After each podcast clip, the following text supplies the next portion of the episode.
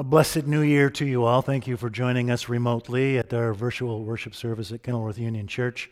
You know that our senior associate, uh, the Reverend Dr. Katie Lancaster, is on sabbatical during the months of January and February.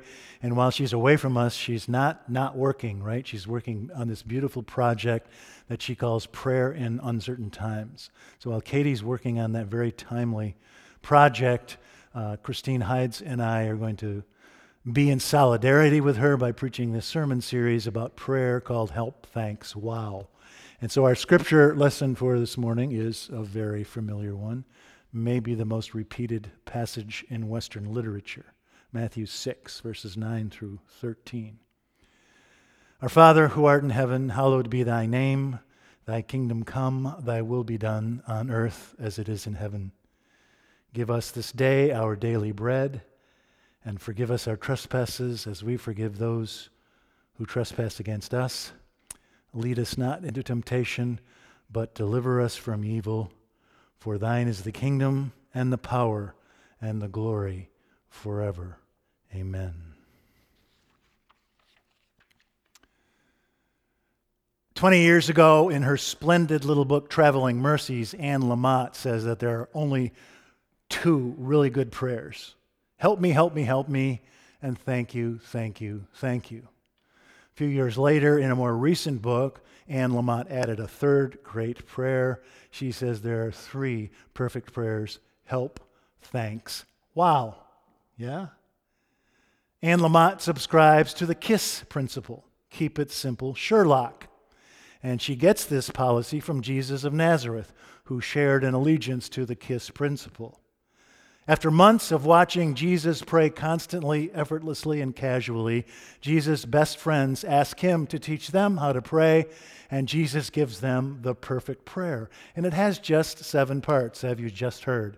Heavenly Father, we will keep your name holy, bring your kingdom to earth, give us enough to eat, forgive us when we screw up Deliver us from evil, which is just a fancy way of saying, help me, help me, help me, right? And then finally, a concluding doxology. And so today, the first petition of the Lord's Prayer Father, holy be your name. Now, names, as you know, are very important. When I graduated from seminary in 1985, my first call was to a large Presbyterian church of about 2,500 members outside of Philadelphia. And the place was still haunted by the ghost of a former senior pastor who'd been dead for 10 years and hadn't been in that pulpit for 20. He was so fondly remembered and so beloved and almost beatified that his ghost sort of haunted and hobbled the ministry of his successor as senior minister. And this former pastor was so beloved because he could remember your name. Over the years of his ministry, he had probably been introduced to 10,000 people. But if he heard your name once, he remembered it forever. Now, people tell me that he was a very mediocre preacher. They say that Dr. McGill could not convince Mary, the Mother of God, that there was anything special about Jesus. But he could remember your name, and that's all that mattered. Names are especially important in the thought world of the Bible. They were much more than just labels of identification, they were expressions of the essential nature of the name's bearer. They had an almost mystical or magical power. If you knew the name of something, a person, a god, an enemy, or a thing, it gave you a certain measure of power over it. Paul, Paul Tillich says that names are never just empty sounds, but bearers of spiritual power. Names, says Dr. Tillich, give spiritual power to the unseen. Yes? Now, in a smaller way, this is still true. In 2012, Hurricane Sandy hammered my old neighborhood in Old Greenwich, Connecticut, pretty hard. Normally, my house was two blocks from Long Island Sound, but when Sandy came through at high tide, the sound swelled to within one block of my house. The police came down my street with a bullhorn, ordering us to evacuate to a middle school gymnasium on higher ground, but they wouldn't take my dog, so we stayed put. Not long after Sandy, a New Yorker cartoon showed a man and his wife standing at what is obviously their living room. There's a couch and a television in the background, and they're standing in their living room knee deep in water. They had clearly ignored the evacuation order in Old Greenwich or Staten Island or the Rockaways. And the man says to his wife, if they want us to take these storms seriously, they're going to have to give them scarier names, right? Why do we name these appalling monster storms after smiling, beloved friends like Katrina, Irene, or Sandy? Maybe if we called them King Kong or Godzilla or Voldemort, we'd start paying attention. And so these names in the Bible are so important. They give us a measure of power over people if we know someone's name. And when Jesus of Nazareth addresses God, and no one was more familiar with God than Jesus of Nazareth, when Jesus of Nazareth addresses God, Jesus calls God Heavenly Father or Holy Father. And those are two words that maybe really shouldn't go together in the same sentence, right? I don't know any other Holy Fathers. Do you? Heavenly Father or Holy, Holy Father is not exactly an oxymoron, but it is a paradox, one of the central paradoxes in 3,000 years of Jewish and Christian theology. We want to say, as Jews and Christians, that God is transcendent and immanent. That is to say, God is distant, as high as the stars, and intimate, as near as the air. There is, on the one hand, something unapproachably remote about God's being. God is invisible and inscrutable and unknowable beyond the realms of space and time, above and beyond the 70 sextillion stars in what might be just one of multiple universes. And yet, God is also as intimate as the father or the mother who taught you how to ride a bicycle and then bandaged your knee when you fell off. We can never know God as God is in God's incomprehensible essence. We can never see God's face.